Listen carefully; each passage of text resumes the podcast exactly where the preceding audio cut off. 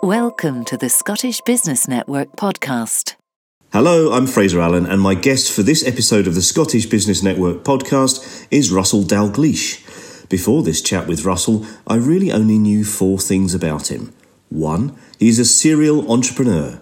2. He's very tall.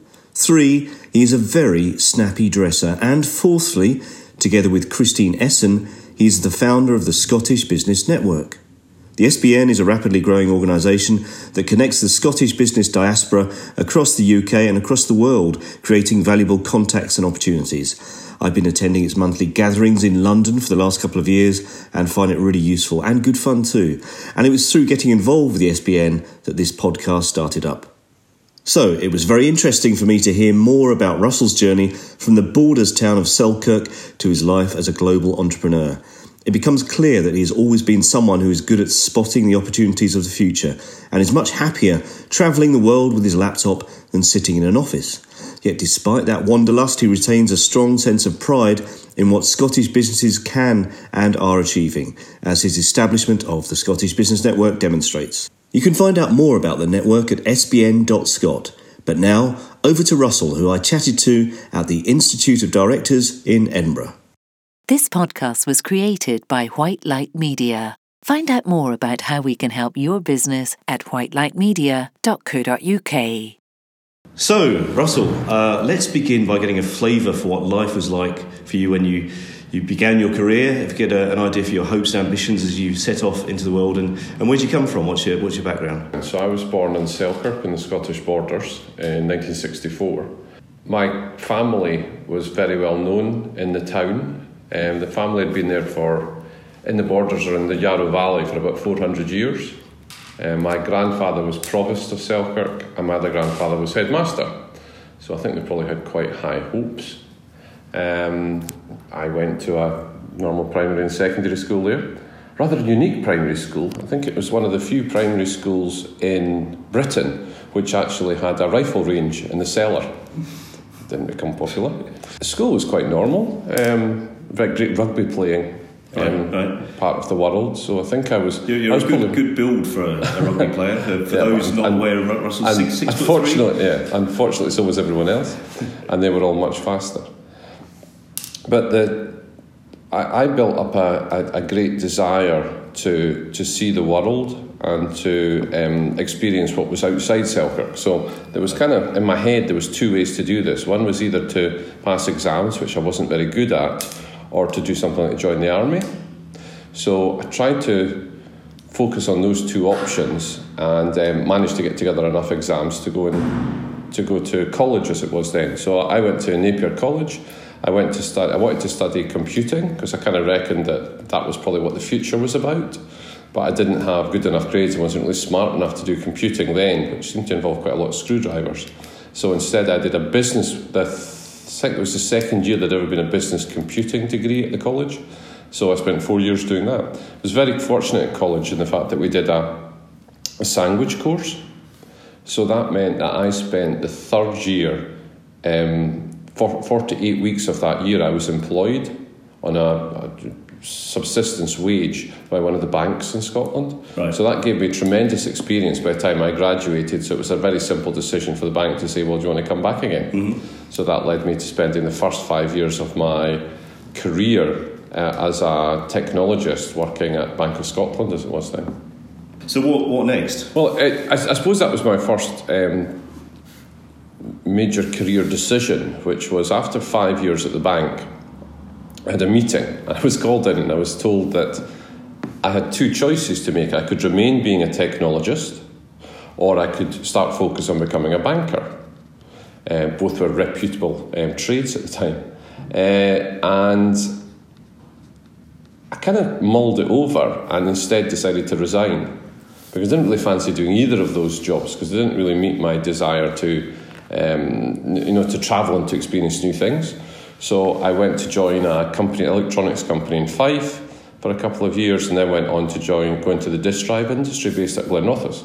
And that really met my need for new experiences. So I joined this company just after it IPO'd and spent 4.5 years there helping to build up and support international developments and use of their products. A lot of travelling in Europe, and then laterally a lot of time in Japan, Taiwan, a little bit in China, and a lot of time in the States, particularly the East and mainly the West Coast.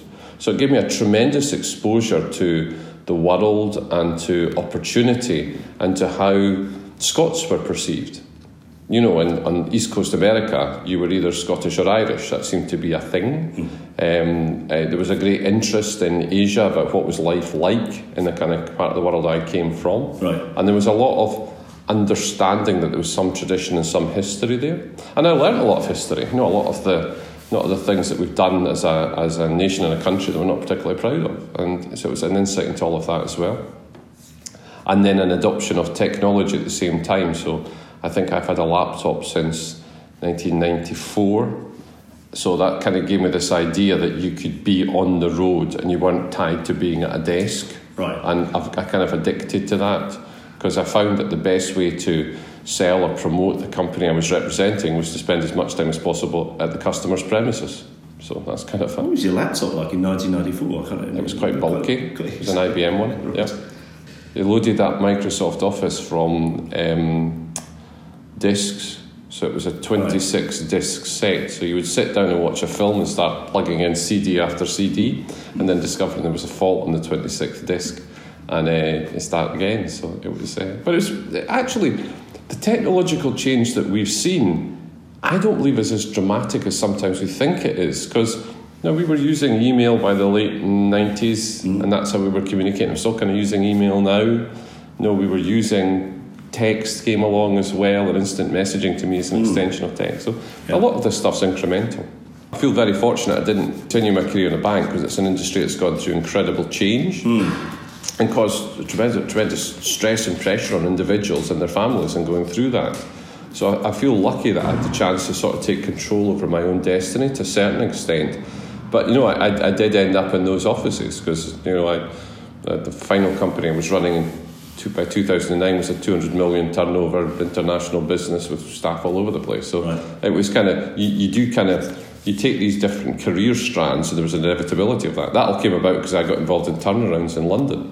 And you would go into companies, and if you were able successfully to turn the business round, the investors were very keen for you to stay there and drive and grow the business so they could exit it.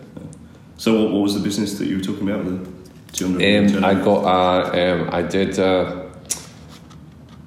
2000s, I worked on three separate businesses, one 3 million, one 20 million, one 200 million. We would go in, try to do a turnaround, then grow the business, and the last one was owned by Bechtel Engineering Company. Right. So I think that's something that's quite unique about my experience, is that I've worked in a number of different sectors, which I've discovered over time is quite unusual. So finance, investment, fund management, but also a lot in technology, a lot in engineering. Yeah. And then the roles within those industries being different as well, you know, support, marketing, sales, and then up to sort of the executive level.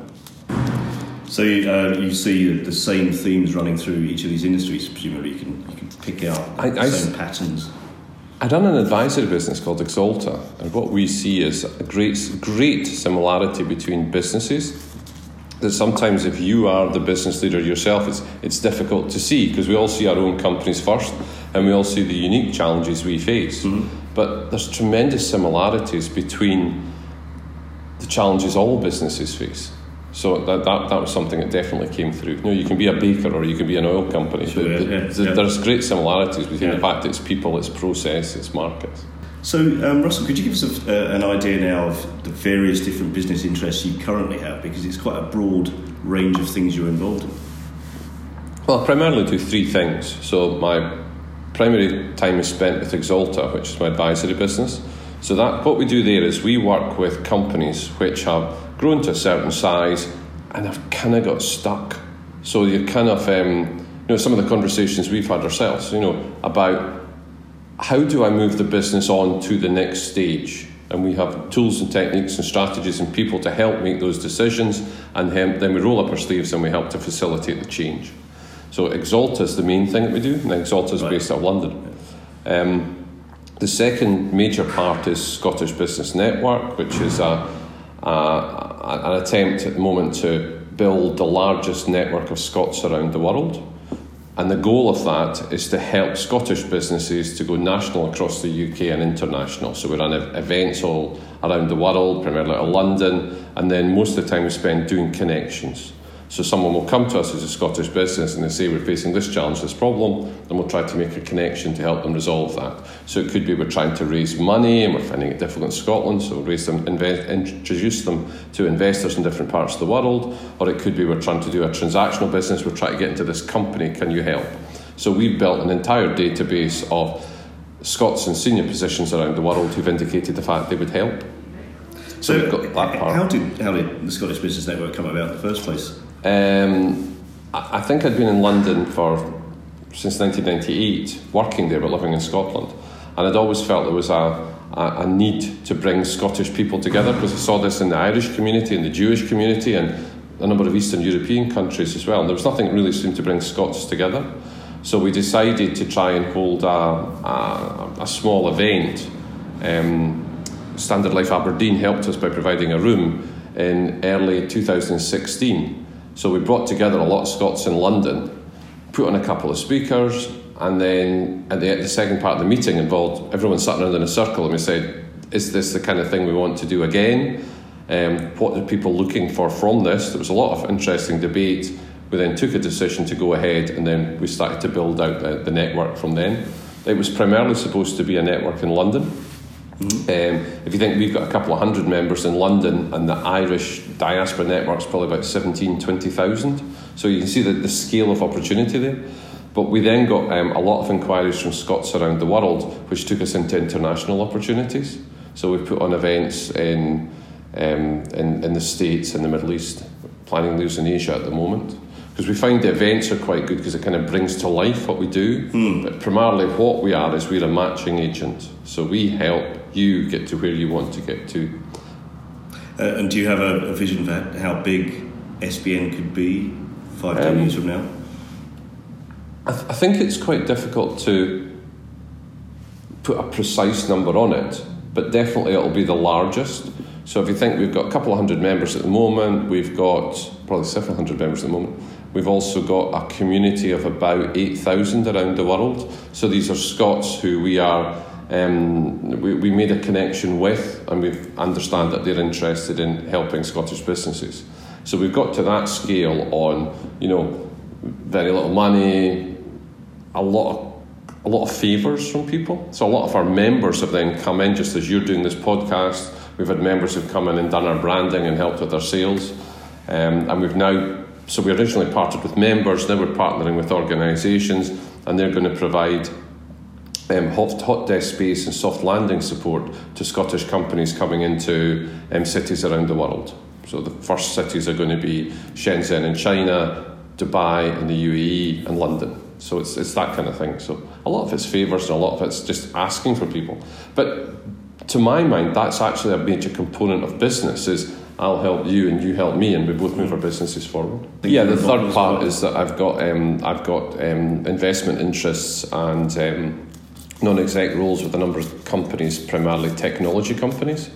So I do that, and then I have some pro bono work that I do. So I sit on the boards of a couple of organisations. I was judging the Association for Scottish Business Women Business Awards yesterday, so I do things like that as well. Yeah. And what about outside work? What are your interests? Endurance events have become the dominant interest. Really? So currently nursing an injury. Ultra running is this? No, it's sort of what we discovered was that it was really quite good fun to do multi-discipline events. So the next event is a 10k run, an 85-mile cycle, and then a half marathon over a mountain, finally ending with a kayak. So it's that kind of thing. So it's kind of really good fun though. But what it's forced us, the guys, the ones of us who do it, is we've all managed to get fitter. Have you always been very fit? No, I was overweight. I think in my late 40s without really realising. I'm so tall, it's kind of difficult to notice.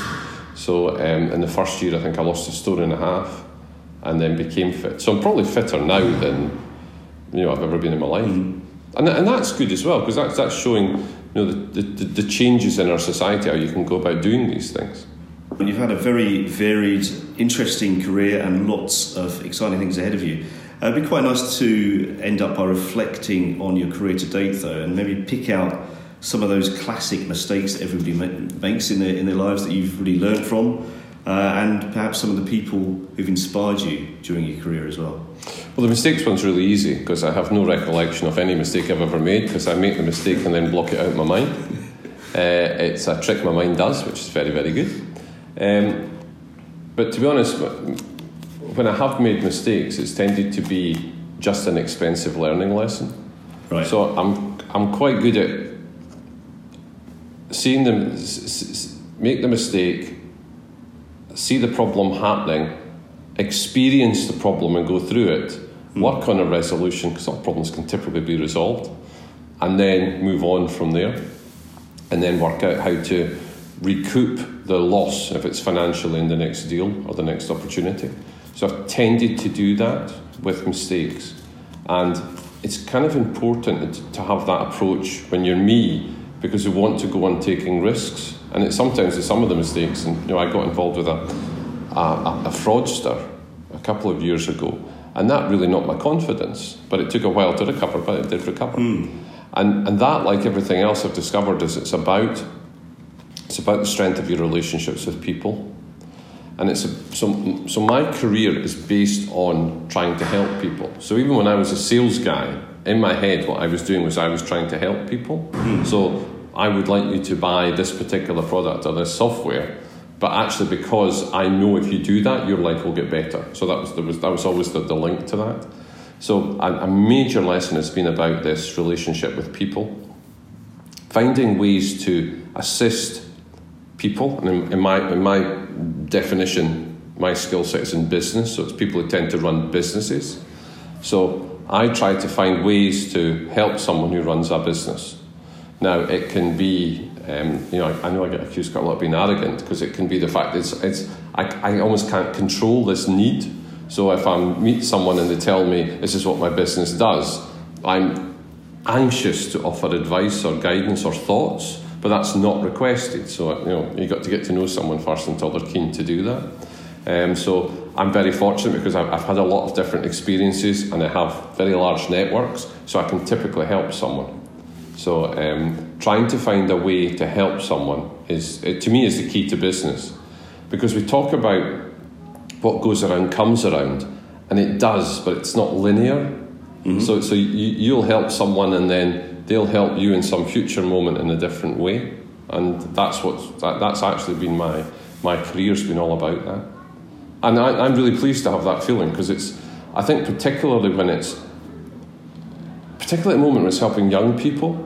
So we have some major problems in our society, but one of the, probably not a major one, but it is an issue, is people coming out of universities who are struggling to find employment opportunities. And I help there by trying to see how I can offer projects or work with those individuals, and then they get an insight into a new network or a new opportunity. And that's really satisfying. That's very, very satisfying. Plus the businesses that we've managed to help that have seen success. Brilliant. Thank you very much, Russell. That's been really interesting. No problem at all. So, there you go. A man very much with his eye on the ball. And we'll be featuring Christine Essen, Russell's co-founder of the Scottish Business Network, in the new year. One intriguing thing that I know about Christine is that Ian Rankin included her as a character in one of his books, so we'll find out more about that. I'm Fraser Allen from White Light Media, signing off. Bye-bye for now.